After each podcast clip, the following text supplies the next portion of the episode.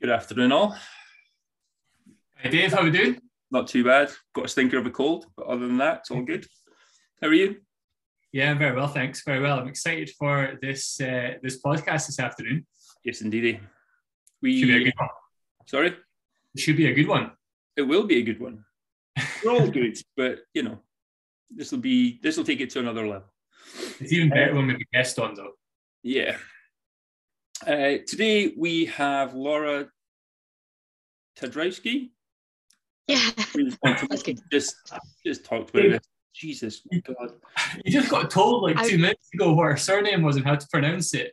No, you know, I've had people look at my surname before and then and say it Chabugal, and it's been that bad. So you did really well. There, there- there's the title of the podcast. Interview with Laura Trabugal. Excellent. Good. Off to a strong start. I uh yeah, I'm gonna blame my cold um and the lack of caffeine and stuff. Anyway, how are you, Laura?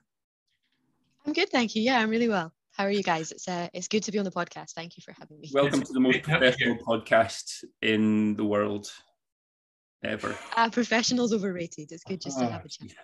Exactly, exactly. So um I've kind of followed you on social media for a while. We had your husband on uh what six weeks ago now, Callum? Mr. Watson, it was. the golf fitness Yeah, coach. Six, seven weeks ago. Yeah, the golf fitness coach. Yeah, that was a cracking podcast as well. So It was. So you've got high standard to live up to, Laura. Do Mm. he's very charismatic. I don't know if I can compete. we'll find out soon enough. Um, so if if people don't follow you on social media already, can you give us a wee bit of background about yourself, kind of your fitness journey and kind of what you specialize in uh, at the moment? Yes. So um, I guess I didn't really know much about weightlifting. Um, I started off life or fitness life as a synchronized swimmer. Um, so I was really water based, didn't know how to lift weights at all. And that didn't change until I was 30. Um, and that's when I first started lifting weights. Um, I then got into powerlifting and bodybuilding um, and did those for about five years and fell in love with strength sports. Um, and with anything kind of gym based or resistance training, it just became my new my new passion. Um, I started working with a group in Edinburgh called G2G Coaching, and they taught me so much. Um, so, you know, my coach through bodybuilding and powerlifting, Aidan Donnelly, he started G2G, um, and then Aidan and Ollie just started training me up on their methods, how they did programming. Um, I did my PT qualification. I, I kept working with G2G and just fell in love with it even more. So, being an athlete in the sports was one thing, but then learning how to take that passion and try to, you know, uh, communicate it and and teach others who were just beginning out as well um, was an amazing thing to do. So that continued um, until I had my first child, which was now just two and a half years ago, um, and I found myself through pregnancy, kind of thinking I knew how training should work, but but feeling like I should really do a little bit more research because I found myself in a different situation. So I then um, through that pregnancy and through the first postpartum period started to do some qualifications in um, antenatal and postnatal training as well. The main reason for it was that I went into the first pregnancy kind of thinking nothing's changed, I'll do everything as before, which for a large part can kind of be true. But I found it quite difficult to recover after that first pregnancy. Things didn't quite feel right, even a, a year and a half down the line. And I, I couldn't quite get back to the performance that I had been used to. Um, things kept flaring up and I, I kept having issues. So that really motivated another qualification um, in in the postpartum training that was really more looking to do with rehab. Uh, so when recovery doesn't quite go as well as it should. Um, and then I started working with um, postpartum clients um, because it became a real passion of mine to try and get women who were really passionate about sport back into the performance that they were used to, you know, something that their sense of self is attached to. Um, and that's now become my sort of main um, focus. Um, whereas previously I was doing a lot of bodybuilding coaching for people and and and just gen pop as well. So it's that's become the new passion now. Um, and I'm now you know recovering um, postpartum period again for my second child and about ten months down the line there. Cool. It's quite It's a uh, big summary. quite a- Yeah. yeah, You didn't want my life story. um, how do you find the second postpartum period, given what you've learned over the the first one and kind of the, the qualifications that you've gotten and, and experience that you've gained? Um, it's been a lot easier than the first. Um, so both um, births were C-sections, um, which in itself maybe takes a little bit of time to recover from um, a little bit of knowledge. But I think just the confidence with knowing maybe what approaches I could use second time around um, reassured me. Um, so I was able to sort of put a lot more effort into my training a lot earlier on and also understanding some techniques that i could implement through the second pregnancy that i wasn't aware of in the first um, meant that that recovery has happened a lot faster um, and touch wood, I don't want to say this, and then suddenly I go pull something.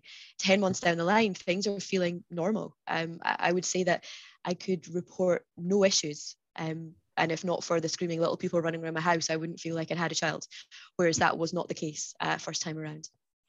Yeah, I think it, what's what's interesting from the the women I've worked with, kind of through pregnancies and, and into the postpartum period, is that that can vary so much from person to person.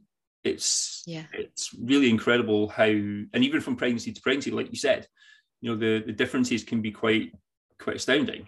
Um yeah. so i mean we've got to think about because i think sometimes um pregnant women or postnatal women are seen as a, a demographic, you know, quite a, a, niche demographic, but there's a whole bell-shaped curve within that demographic, um, and a lot that's going to affect how the woman responds, both to the pregnant period and the postpartum period. Depends on who she is, you know, how she trained before pregnancy, what what niggles or issues she felt before pregnancy, how her own body responds to it, um, and then what she has done through pregnancy, which does the postpartum period. We're all so different, so there's not really like a a general rule of thumb, I would even say, for you know someone just because they fall under the postpartum category or the the antenatal category. Yeah, I think it's um it's a really interesting and kind of there's so much information we could cover in this topic. So I think um, if you don't mind, I'm just going to get the ball rolling with uh, a couple of questions that's jotted down from what you've mentioned with your summary here, Laura. Um, you mentioned the difference between your pre-pregnancy um, first time around to your second time around what what was it that you did differently um, to essentially can I use the word rebound? Uh, rebound quicker from your second pregnancy than what your first one would be? Yeah, recover. Um, I guess I used a lot of things proactively that were part of the rehab process that I sort of put myself through after the first pregnancy. So I anticipated the changes that would happen in my body um, and then sort of proactively started doing those exercises early on um, in the mm-hmm. pregnancy. So one that was quite good because I think it um, delayed the point at which some deterioration occurred. Um, sort of being very aware of how to keep the core muscles engaged and things that I could do for that.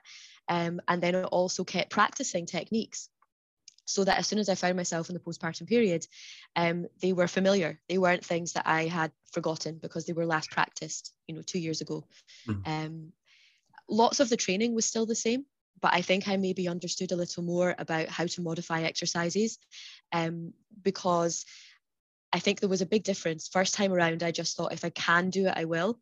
And second time around, I thought maybe what's more optimal for the long term strategy here. Um, and I, I, modified exercises, not because I had to, could still do the other version, but because it seemed more appropriate given the feedback I was getting from my body. Yeah, solid. That's, that's cool. So, what, what was the long term um, strategy that you had? Um, Long term strategy was to recover really quickly because for me, training is so important. Um, mm-hmm. just to who I am. Um, so important to mental health, um, to be able to get to the gym and, and move, and so important as well to just to my own identity, which is, is something that you can lose a little bit, you know, when you're in those days early on, you know, and your whole life has changed and you've got a baby. I, I wanted to be able to get back to feeling like me. So recovering quickly was very important. Um, and that meant being able to train, um, whatever that might have looked like from, you know, week two or week three um, after having given up, given, given birth. Um, so the strategy was just different. And I think I went into the first pregnancy thinking that once the baby was out, things would just go back to what they were like before. And I would just be lifting the way I was lifting and I sort of realized that second time around, there's a graded return um, that I think is the best option because when I didn't do the graded return first time around, I just kept hitting walls and having to strip back again, running again, hitting a wall and stripping back. Um, and I didn't want that to happen. I didn't want to be at 18 months and still getting pelvic pain and back pain. Um, I wanted to be, you know, about where I am now and, and enjoying training. Mm-hmm.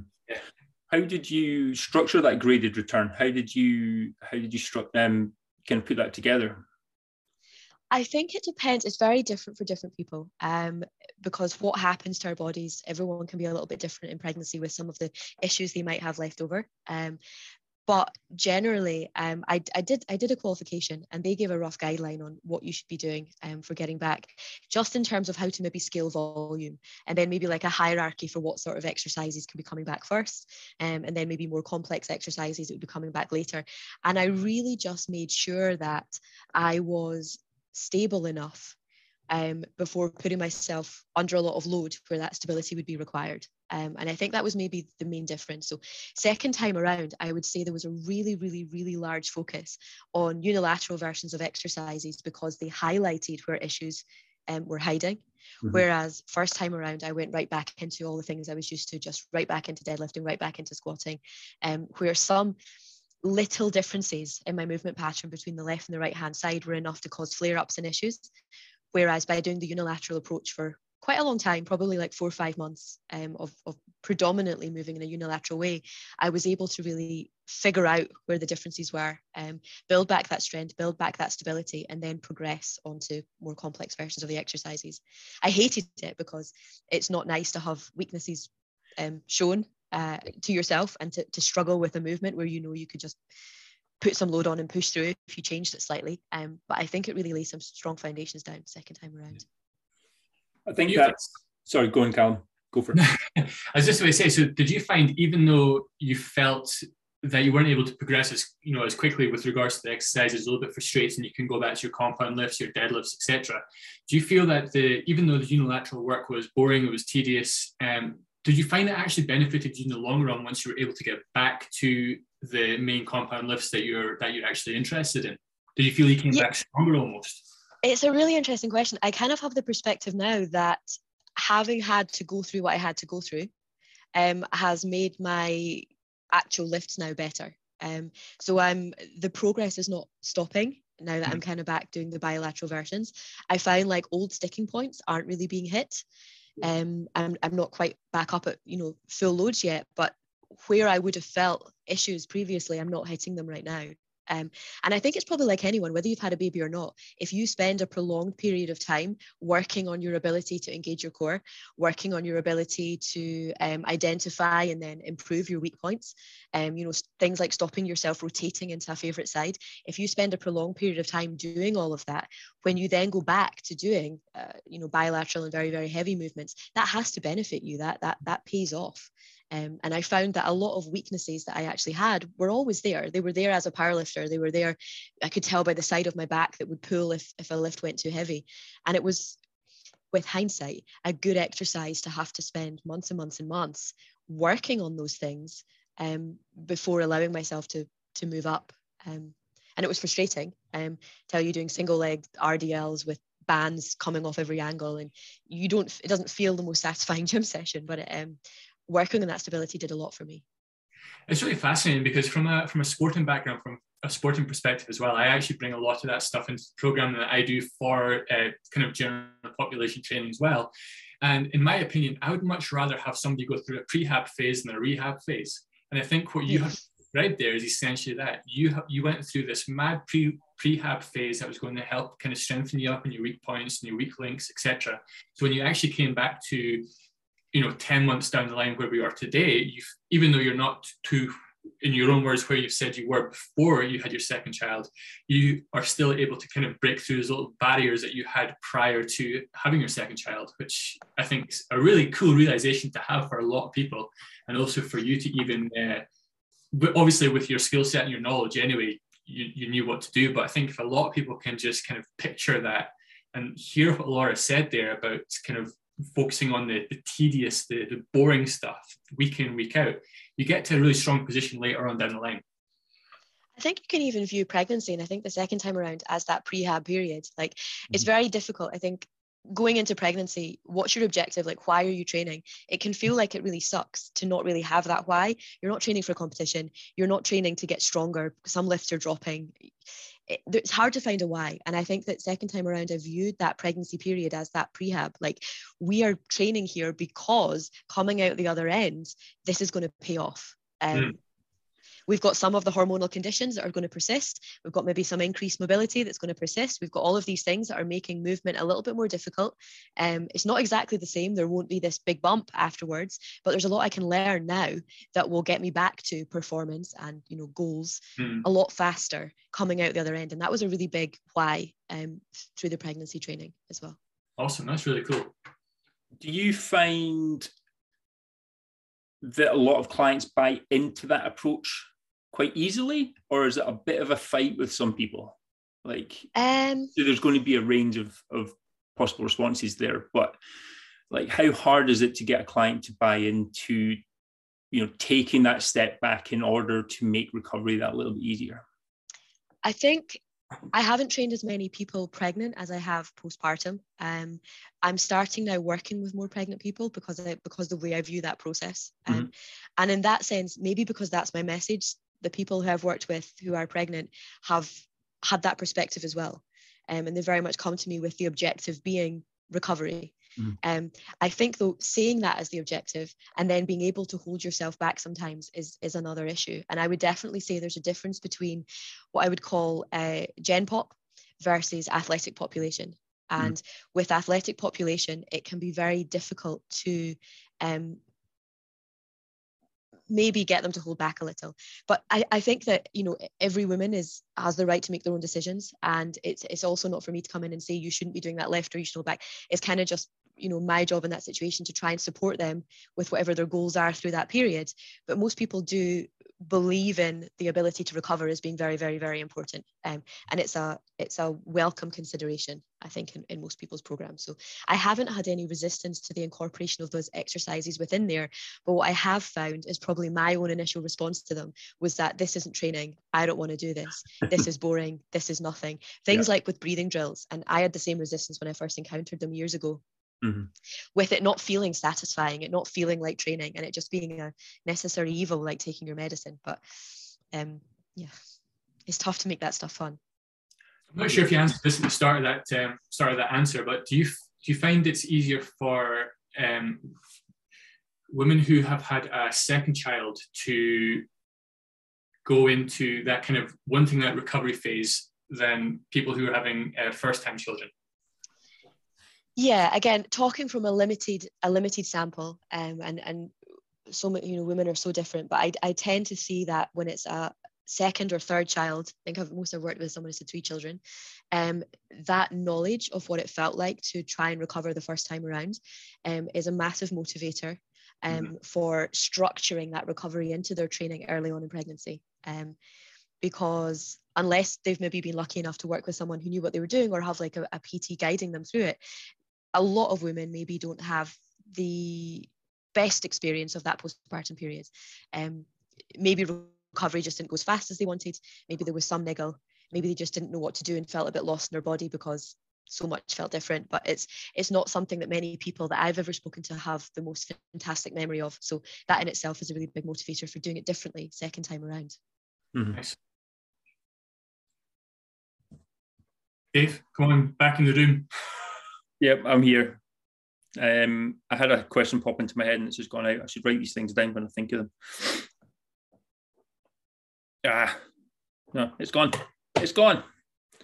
I just, I just think honestly, it's um, it's so refreshing because there's so um, there's so much kind of information out there to to confuse a lot of people. And my wife, um, well, we've got a 14 week old uh, daughter, and even from she's got a wealth of experience. She's worked in women's health before and whatnot, and has an understanding.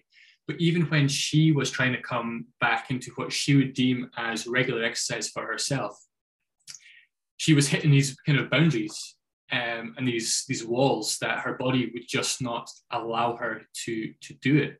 Um, so it's quite a mental struggle as well, rather than just a physical struggle. So my question was like, how did you overcome the, the mental struggles as well as the physical? Because we can all sit here and talk about um, do you know PT, exercise, etc., etc. But I don't think a lot of people do talk about the, the mental side of things post and um, post um, childbirth. So how did it affect you? And you know, can do you have any kind of tips for people to get back into exercise, etc.? That's not just physical. Um, I, I think it's really important to first of all, um, kind of manage your expectations Mhm. um, and have quite well defined goals as to why you're training.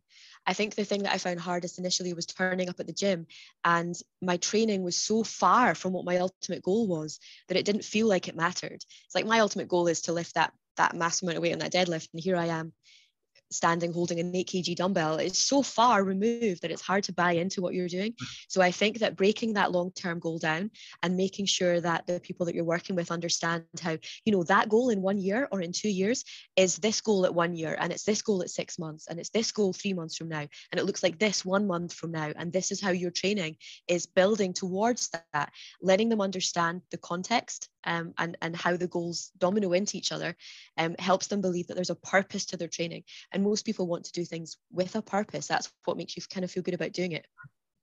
I think secondly it's maybe um, body image. It's always going to be really really tough early on because body's gone through such massive changes and a lot of women will not feel comfortable in their skin um, because of the changes that have happened. And again having them understand that these changes are normal um, and having reasonable expectations for what the timeline for the body coming back to, you know, say inverted commas, normal looks like, Mhm. again just Yeah. helps because nobody then feels like this is permanent. This is this this is my body now. This is the mum bod. This is they understand that it's again part of a process and the body's healing from carrying a baby takes time.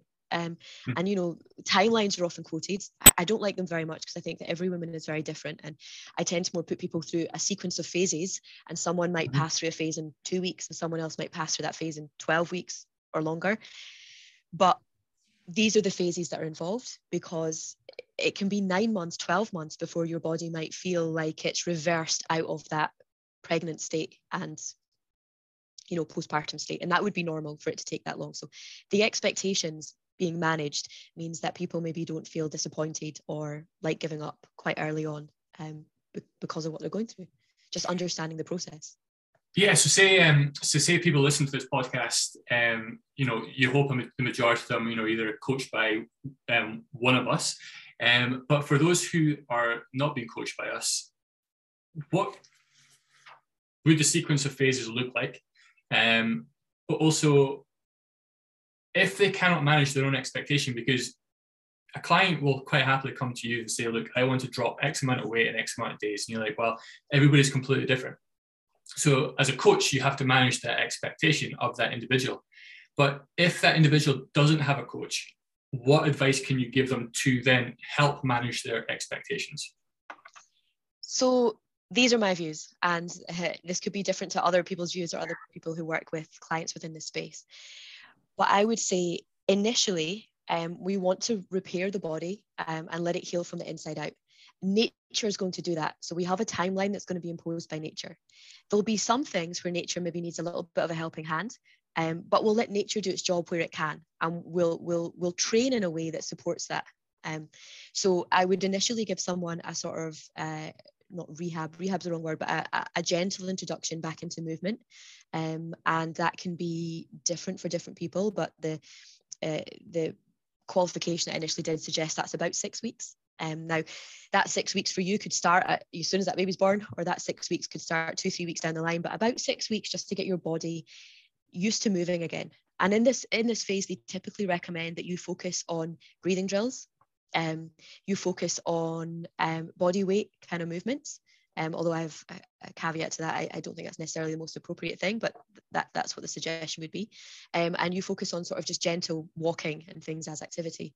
That's that rehab period. Um, and that's because a lot of the internal tissues have experienced possibly some kind of trauma, you know, whether you've had a C section and you've had eight layers of abdominal tissue cut through, or whether you've had a, um, a, vaginal birth and maybe the pelvic floor has experienced any kind of tearing or distress, you want to give that tissue a little bit of time just to recover because whether it's your core, whether it's your pelvic floor, those are both so key to having you move well um, and to giving you stability to your pelvis. And you kind of need that stuff to be healing a little bit before you start putting some stress onto it or asking it anything with a high demand after those first six weeks, there then maybe be about another 12 weeks where you kind of would beginning to get into exercise.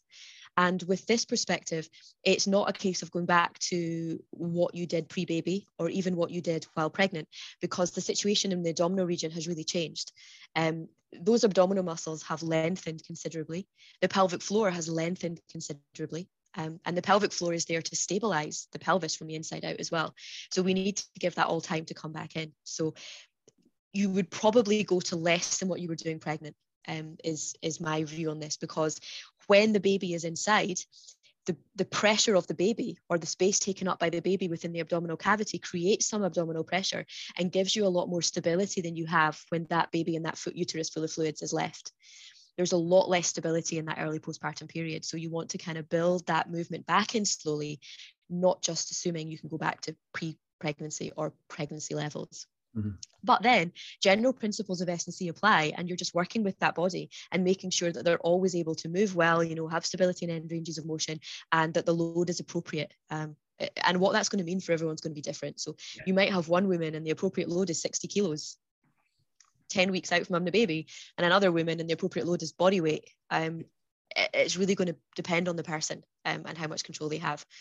Then beyond that 12 week period, you're then talking into kind of trying to really build strength back to what we'd consider strong levels. Um, where someone is really again working through principles of you know general principles of S&C and just building the program out and out and out but the rate at which you're able to increase someone's volume or increase someone's load varies from person to person some things that are common across all women when they've had a baby and should should definitely be addressed in my view first um, is um, the abdominal region um, those muscles have lengthened considerably. A lot of women um, struggle to re-engage the lateral abdominals, so transverse abdominals and internal obliques.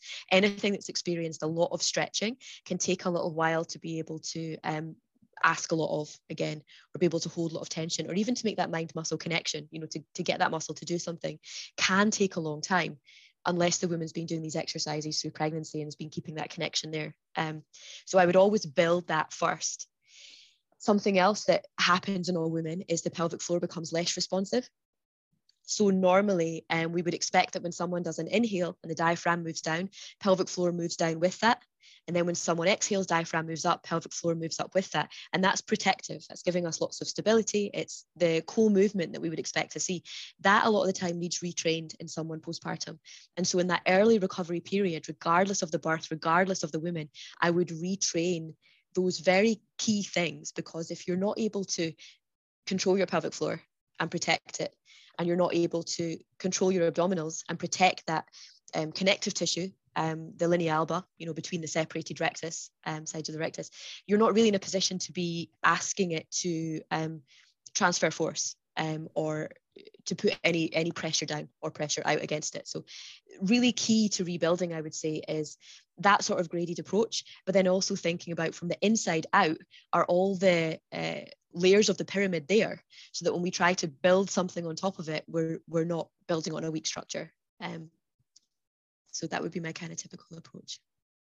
Nice. The only caveat I have to that thing about body weight is I kind of disagree with that. I think that um, asking any woman to stick just to body weight uh, within the first six weeks is not really subjective enough um, for the process because a lot of women, especially when they're on their second or third child, are picking up 15 to 20 kilo kids. Um, these women should know how to squat and, and deadlift that kind of weight as well all the time because otherwise they're on a daily basis um, not be able to look after themselves just with their daily life. So I would say rather than body weight, consider more do things that meet the demands of their daily life within those six weeks.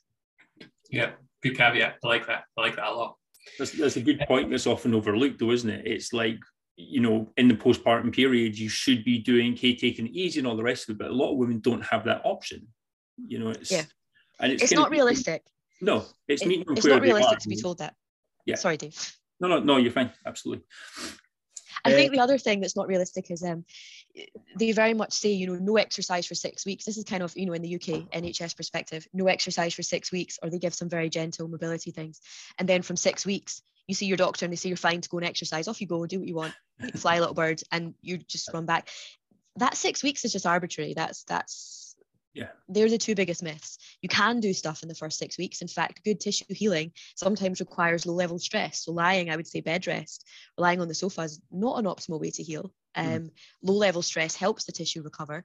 And then after six weeks, don't just go right back to what you're doing before. Make sure all the layers of the pyramid are there before you try and put a load on top of yourself because um, things have changed.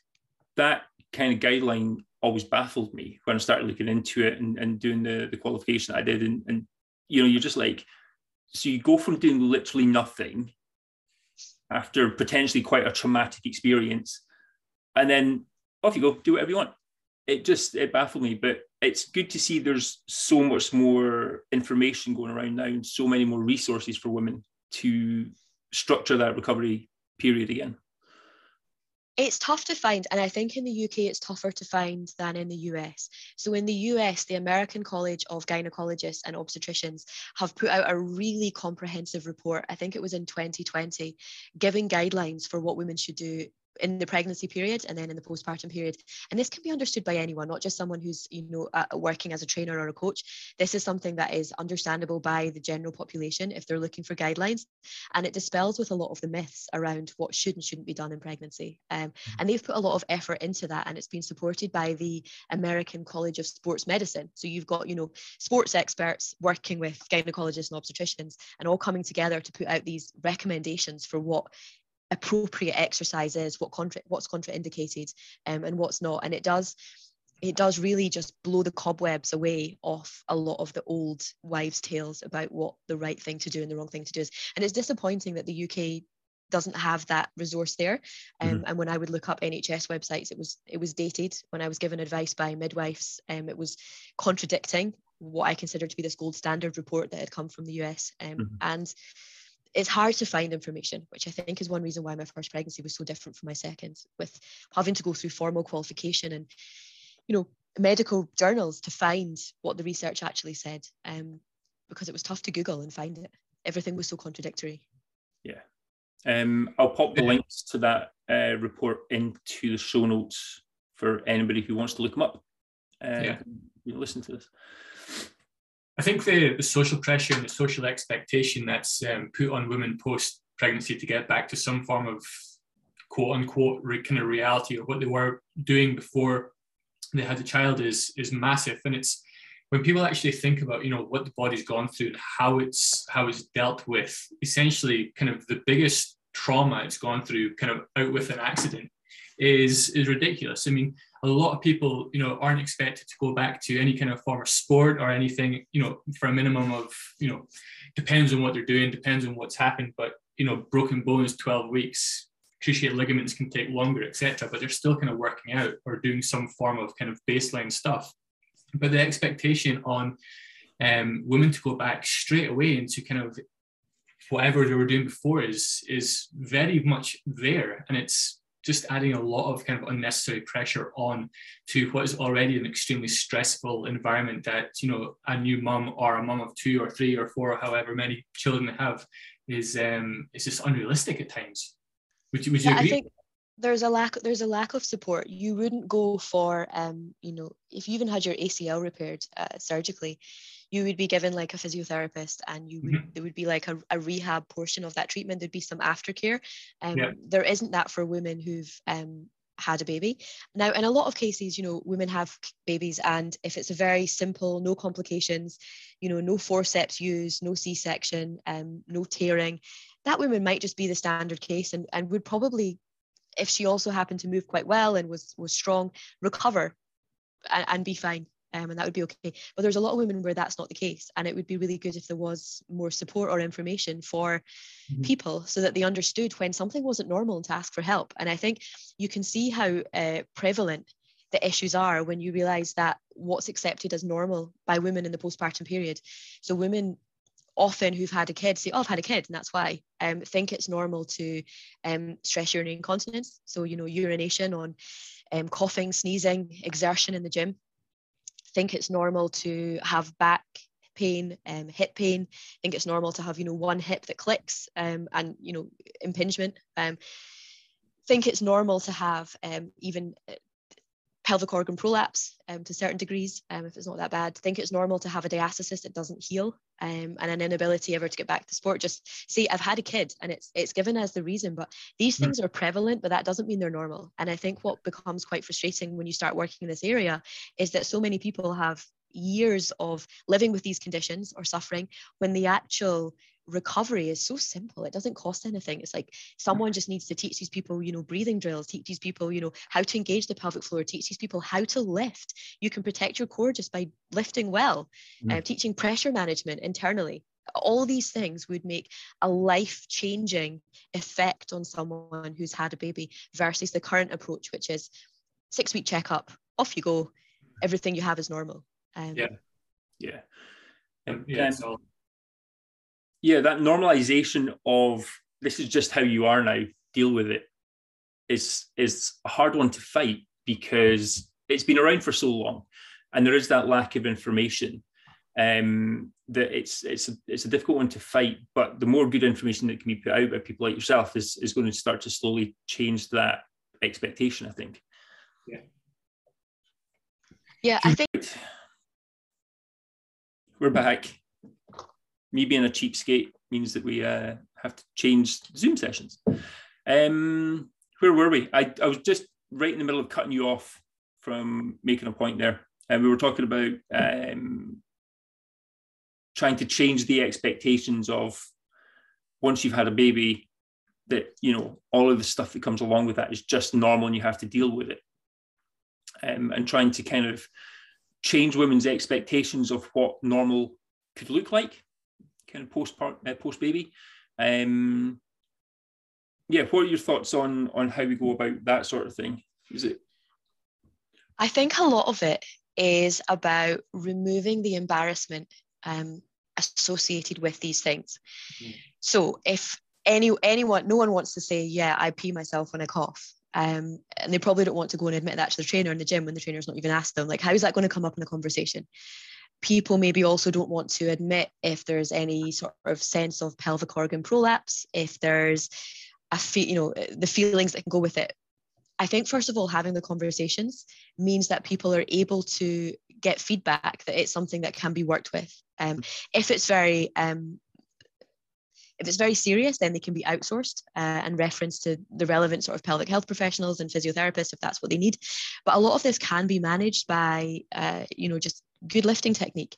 And when someone is being taught how to lift, they're understanding how to manage that intra-abdominal pressure, how to do a pelvic floor contraction, how to think about pelvic floor relaxation, how to not leak, um, how to control that. And having those kind of conversations means that people will realize that there is help there from all the different people that they could talk to realize that although it is prevalent it's not normal and it's not something that has to be the way um, and i think a really important part of that is you know the postpartum PAR-Q um, and the fact that that doesn't look like a PAR-Q for a regular you know gen pop um, signing up for a gym for a gym session or with training um, the questions are a bit different um, now some of these questions are invasive.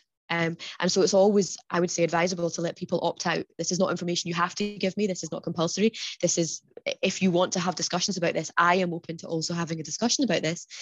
This is this is a forum where we can talk about that, and there's there isn't judgment, and it's a safe space. And I understand this stuff is normal, um, but also letting someone not speak about it if they want. Um, now, I would say that like on these kind of PAR-Qs, asking that question, you know, when working with a postpartum client do you do you leak do you have any feelings of heaviness or bulging um you know down down below do you um asking those kind of questions um means that people understand that there are things that can be done.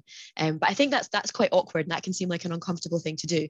Um, but i think it's maybe that's probably where things have to change the most. Mm-hmm. um, I can't comment on how you know the medical profession changes what it does or how the NHS changes what it does, but that's definitely what we can do working within the space is make that a safe conversation to be had so that people aren't just keeping those conditions hidden and possibly them being worsened by the type of training that they're doing when the training could actually be helping to alleviate those issues or at least supporting a recovery. Mm-hmm. Yeah, I think that, you know, I think partly that's a confidence issue with, or a comfort issue with you know your relationship with the trainer that you're working with. It's um, you know it might even be that working with a female trainer makes that a little bit more approachable because there's a, a bit of relatedness going on there where you know approaching like a, a male trainer there might be a bit of a, a, a block there. But it's kind of normalizing the the process isn't it? Yeah, and I think um, working with a female trainer can can make some people feel more comfortable and that that might be an option that they had but i think it's it's a it's a it's a bigger issue because i think if we just look at statistics that two thirds to three quarters of pt clients are female um, these are coming from the us uh, but i would imagine it will be similar across the uk or another sort of western nation and 85% of women will have a baby in their lives um, again, a statistic coming from the US. So that does mean that this isn't a minority group. Uh, this is probably about, if you combine those percents, about 60% of PT clients could have this issue. Um, and it's not even just a postpartum issue. Females in general can suffer from all of these conditions even without having had a baby, and the the, the prevalence rates are really really high. Um, so if someone had all of these things before having a baby, after having a baby, it's probably going to be there a, a bit more ex- a bit more exaggerated as well. So I think that yes, people have to be able to be comfortable, but I think that comfort coming in is more about everyone being willing to have those conversations and for it to be normalized. You know, as normal as saying, you know, do you have piriformis pain? Like it, it, it should be talked about. That's going to take a long time, but I believe it should be as openly discussed. Um, where the client is comfortable. It's all about the client's comfort level. Um, but that would be my hope for the long term because I think that's the way that things won't stay hidden and people won't have the support they need is if they're able to um, talk about it and not feel shame um, or like it's something that shouldn't be discussed. Yeah, no, I I 100% agree with you there. I think the more people are able to talk about it, the better. And um, Dave, I have to slightly disagree with what you said there with regards to you know the male or female kind of PT or trainer. I think it's uh, if you have a if you have a client who has, or you're coaching a client that is pregnant and then they leave and come back to you, is 100% in our scope to ask, you know, questions. Um, obviously, based on what Laura said, you know, there's, there's going to be certain questions that, you know, will feel slightly more awkward and it's entirely up to that individual whether they want to A, ask them or B, answer them. But I think I think it's important for no matter no matter who the person is to to at least have that knowledge as not necessarily a base knowledge, but um, more prevalent than what it currently is with uh, with coaching um, individuals, females, males, whatever. You know, I think it's important that we all have that. Absolutely, I think all I meant was that for some clients, they might be they might not feel as comfortable with a male client, a male trainer asking the question or talking about it as much. But you're absolutely right regardless of whether you're male or female trainer, it's the questions have to be at least willing to be asked. Yeah, and I think as well from like from a coach's point of view, we're all coaches here, but you find that often the the the harder questions that you have to ask, the more in-depth answers and more greater understanding you will have of the client and where they're at and what their what their expectations are as well. Now, obviously, there's going to there is going to be certain questions that you know you you you can say this as a, as a caveat like you don't have to answer this to me right now or you can reply them you know however other way of communication there is but um yeah it's I, i've often found in the past that when you ask harder questions you get kind of more detailed and kind of potentially better answers than what you would have done if you just kind of asked a and question with less uh, what's the word I'm trying to think of? Less. Um, all I can think of Zoom for some reason. I know what you mean. It's you know um, I mean? yeah, it's it's been willing to have the hard conversations with people. It's yeah. kind of bring bring them forward. Yeah, absolutely, definitely. So, I think even even not just you know between the PT and the client, but I guess like as a society, like normalizing um, what it means to have a baby and then recover afterwards, and um, people just understanding if there were more resources out there and people realized you didn't have to live with you know things like that happening to you um, mm-hmm. we would probably all be more likely to ask for help um, and do the simple things that we just have to do to have life-changing results um, yeah. Yeah. I think one of the things that's struck me from all the people we've talked to on the podcast is it's having the the willingness to one be very clear on the goal that you have what you're doing and why you're doing it Two, be willing to take a step back where necessary to reassess your approach. And then do the, the small things that are actually the big movers towards whatever that goal is. Like we all have these big goals, but not everybody's willing to take the steps back. And sometimes you need to take some advice from a coach or some ex- external sources in order to help yourself take those little steps. And yeah, and I think one thing that's really important is is the mindset shift that can really help you. Instead of looking at it as, um, you know, a sort of punishment or being held back, I think every single thing that happens is an opportunity to actually come back stronger. And you know, the postpartum period is the same. Um, you know some things are different some things are harder the body's changed again like i kind of said earlier it's like an opportunity to learn and to go do you know what i can actually come back as a better lifter because this happened to me because i'm going to do all these you know things that will lead to better lifts long term. Um, a lot of the things that you would never otherwise find the time to do, like force yourself to strip all your lifts right back and, you know, do Bulgarian split squats when you would rather be doing squats. Like all of that actually has massive benefit in it. Yep. So I think that getting a client and, and, and letting them understand that this is an opportunity for growth, one you might never have again in your life, or one that you will have very, very infrequently if you, if you do have more children. Let's use this time because not only is this about you recovering now, this is about you for the next, you know, 40, 50, 60 years being in a better place because this happened to you. Like what can you learn and how can we use this time to to change things otherwise wouldn't have changed and I think for me that's been a, a, massive part of it. Yeah, I think that is is should be one of the big takeaways for a lot of people on this listen to the podcast is that it is an opportunity to kind of reassess and, and strip things back and, and build a better foundation um, so that you're you're in a better place going forward. Yeah, and there's this um there's this saying that kind of annoys me. I think it can sound like a negative, but you can really flip it on its head and then see it as an amazing thing. Um, and it's it's often said that once postpartum, always postpartum. Um, and that can sound quite like a negative outlook. When you read that, you think, I'm never going to recover like my mm-hmm. body's changed in an unchangeable way. I'm now on this postpartum scrap heap. That's me. But actually no it's, it's more a case of going once something has happened to you once you've gone through something you will never forget your body will never forget you've gone through it. That doesn't mean you become worse because of it. That could mean that you are stronger because of it. You you you use that as an opportunity and mm. you will never be able to you know erase from your memory nor should you want to that that that your body has experienced something changed in many ways and you're now in a different place to where you ever were. But no one's saying that place has to be negative. No one's saying that place has to be worse than or unable to achieve, unable to perform, weaker. That place can be a better place um, yeah. because you have gone through something. Yep. And normalizing the expectation that you can come out of it in a better place. Yeah, and I genuinely believe that too. I think I love to work with women uh, postpartum, especially kind of athletic population, because I fundamentally believe when I work with them um, that we are going to be able to get them back to a place where they love training again, where they feel good and respect their body, where they feel proud of what it's done and what it can do, mm. um, and where they're back doing the sports that they love. Um, I, I, it doesn't feel like working with a group where you're sort of, you know, trying to put on some plasters and send them on their way. It's like this. This is a powerful period, um, and women can come back from this stronger, and that's why it's a an exciting time to be able to support someone.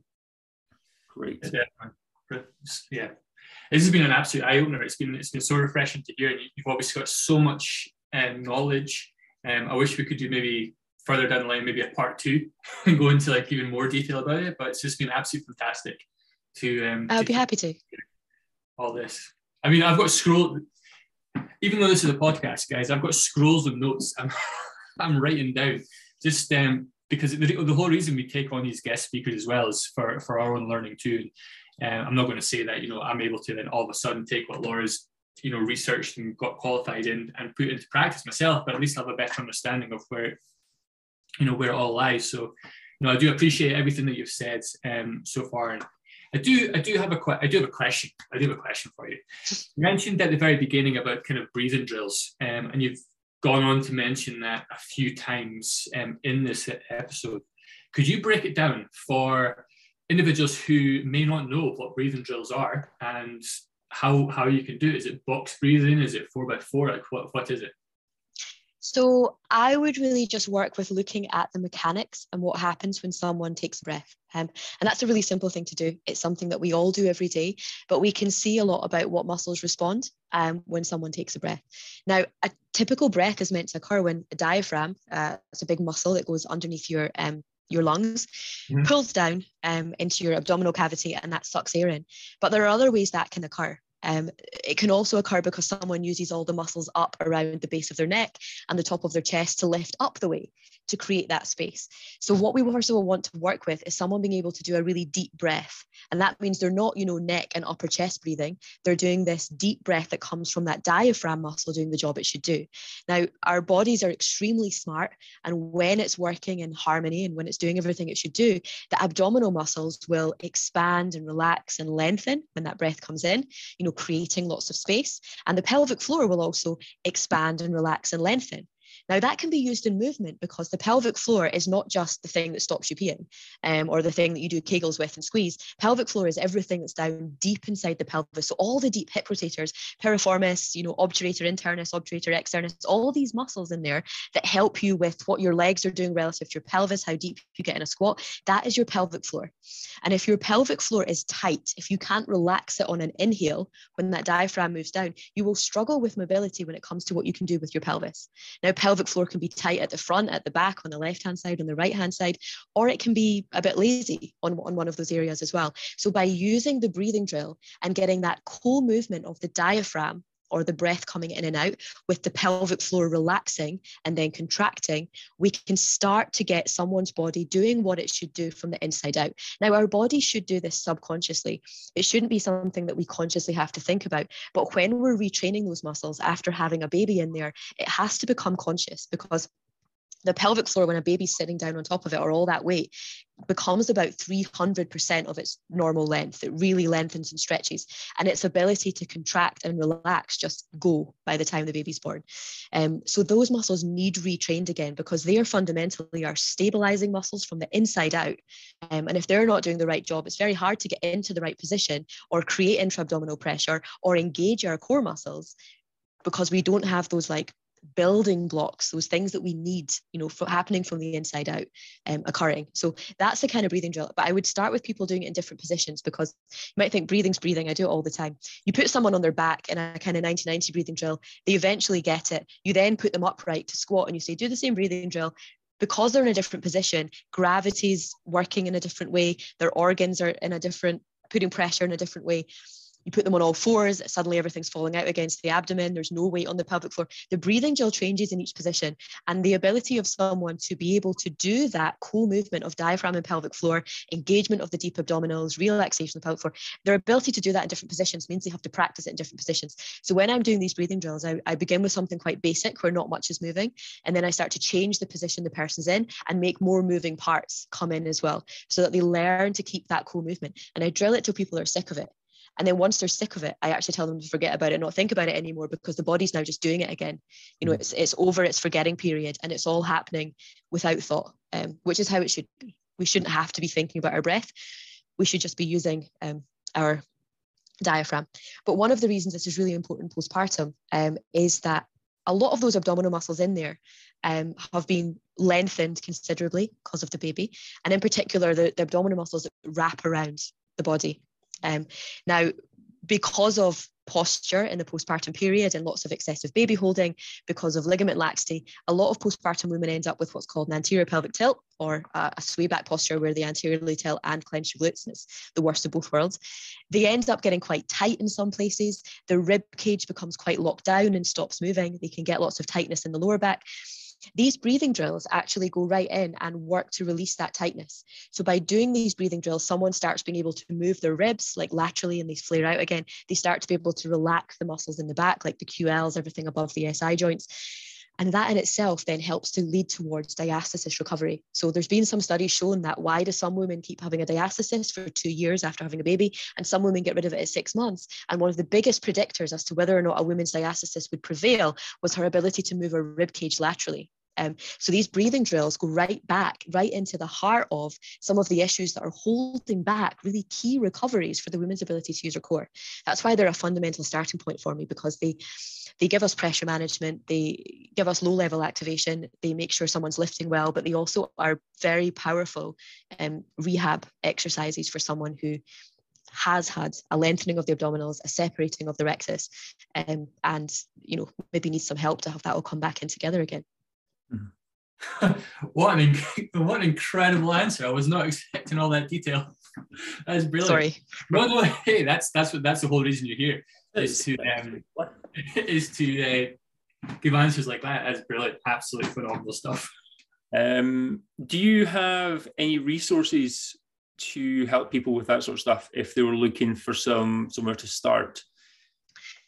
Yeah, I guess there's some people that I really rate. Um, there's someone who does amazing videos on YouTube called Sarah Duvall. Mm-hmm. Um, and she's actually the person who I did my second qualification with. She's a physiotherapist, but she specializes in um, sort of oh, everything. I've not I've not seen a video by this woman where she doesn't just nail it with how she's able to explain it. She does a lot on breathing drills um, and on their importance for good movement. Um, she does a lot of videos on YouTube. They're excellent and they're pitched at the beginner and um, they're pitched at someone who's not a coach but is just trying to do them themselves. Um, mm-hmm. work with a coach. I think a lot of coaches now use these kind of breathing drills, and uh, not just in the postpartum context. um, but yeah, I, uh, I I don't know of any other resource that I could say look up for mm-hmm. amazing material. Um, I think I've seen some Sarah's stuff, and it is top quality stuff. It um, mm. it really gets into it very very simply and, and kind of approachable, I guess. Because I think when a lot of people look at this stuff, most people don't think about breathing or how their ribcage should move or how the diaphragm and pelvic floor should work together and all this sort of stuff. And it's it's it's a it can be an eye opener for a lot of people. Like, holy shit, this is why I'm so tight up here and, and everything's kind of jammed up up top and it's it's not feeling right.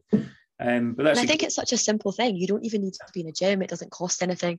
And mm. I think, you know, I, I can't put statistics against it because I've not worked with enough people to have reliability in a, a number that comes out. But I think that if you had people doing this after having a baby, if you had people doing this through pregnancy, they would keep core engagement for longer. They would recover faster. Um, and I think you would have less prevalence of things like diastasis and pelvic floor dysfunction years down the line. Um, mm. so simple and so powerful. Yeah. I think I also, I also think breathing technique should be something that's incorporated not just within um, kind of post pregnancy and whatnot, but also with with with everybody because you get a new client coming into the gym and you then you're explaining them how to breathe, how to hold, how to keep tense, etc., etc. Um, and because they're they're thinking of something so basic that they do all the time, they actually forget what they're doing. You know, in terms of like very fundamental movement. So it just even shows you you don't have to be going through um, kind of post pregnancy situations to to understand the benefit that breathing has on your actual main lifts in the gym. For, even if you're a beginner, intermediate, or advanced, it's always important to think and incorporate that into your actual movement itself. I think one of the ways that I kind of motivate it with people as well is um, abdominals um, and good abdominal control. Um, and you'll very often see someone who's not even had a baby and you'll put them down in any kind of position like a plank with a march, um, a bear crawl, something where you really need those transverse and those lateral abdominals to be firing in a balanced way with the rectus to provide stability. But you'll see just regular people um, or even people who are great at sport do so much wobbling from side to side. And that wobbling of the pelvis usually to me is an indication that those transverse abdominals, those internal obliques aren't quite doing their job because they should be able to give themselves complete pelvic stability from the core, from above down, if they were using those muscles. That's their job. That's what they're there to do. So that right to left shifting of the pelvis is showing that that person's not doing that. Now, these breathing drills, it's very hard to say to someone, right, I want, I do this next exercise now, guys, right, contract your internal obliques or contract your, contract your lower and um, transverse abdominals it's one of those like reactive muscles. It's not something we consciously contract like a bicep.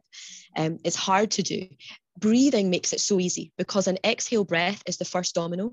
And when you knock that domino over, if you exhale hard from a deep diaphragmatic breath, you cannot stop yourself contracting your internal obliques and your transverse abdominals.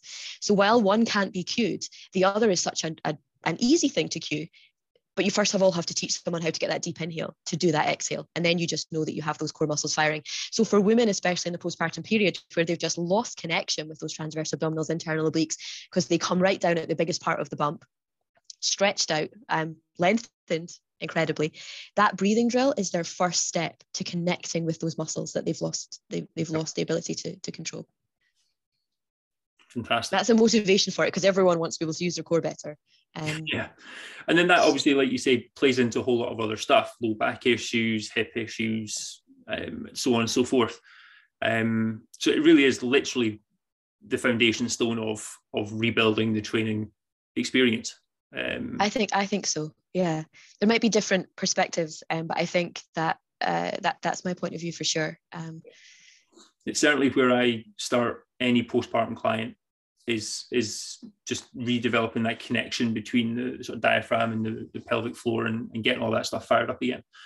Um, and it can be huge for a lot of people. Um, yeah. Mm-hmm. Yeah. Right. I think that might be a good place to wrap things up. Um, there's been a ton of information covered in there, Laura. Thank you so much. Um, oh, thank you for having me. Positive. It's been good to talk to you guys. Whoever, yeah, absolutely. I think everybody will, will, will, benefit from listening to this one. Um, you know, there's so much information in there. Where can people get in touch with you for coaching, for social media, for all that sort of, sort of good stuff? Um, my Instagram is just Lola loves yellow roses, um, which doesn't tell exactly what I do. I've had that Instagram for so long um, that it, it's not really relevant to business. It's just kind of my own personal. Um, and then my email address is laura at postpartumstrong.co.uk. Fantastic. Awesome. Um, I'll pop those into the show notes. And if anybody wants to get in touch to ask questions or find out about coaching, um, I'm sure they will uh, take the plunge. Thanks, guys. Um, and if you want any references, I guess, for anything that I've said, um, so show that I to back it up, so it's not just me spouting. Please let me know. There's so there's so many good resources. Um, yeah, I can share that afterwards if there's any questions. Yeah, um, anything you think that you think would be worth sharing, um, you can send over to me, and I'll, I'll pop into the show notes so people can access them easily. Um, but yeah, there's a wealth of information in there, um, and can't thank you enough for your time. Thank you, guys. Anything you want to finish up with, Callum? Um, yeah, I was just going to say, if you were going to give one, you're going to give a person one nugget of information of all the knowledge that you've just dropped on this podcast, because it has been so incredibly insightful, what would it be? Just to kind of give an umbrella uh, tip, if you can. Oh, an umbrella tip to women in the postpartum period. Yeah. Um, work with a coach. Um, there you go or you know, or, or get qualification yourself. Um, there's so much that can be done. Um, nothing has to be lived with. Um, where your coach can help, it can go so much of the way, and then where your coach recognizes that extra help is needed, they can let you know and refer out. Um, but nothing is normal after having a baby, and you should be able to expect to get back to any level of performance that you've had before that baby. Yeah, awesome. Well said. Well said. Fantastic. Thank you so much. Hope you've enjoyed that. Um, as always, share it, like it, review it, all that good stuff. Um, if you have any questions, links are in the show notes, um, either for us or for Laura. Feel free to reach out with any questions that you might have. All right. We will be back next week. And uh, yeah, have a great week. Catch you later. See ya.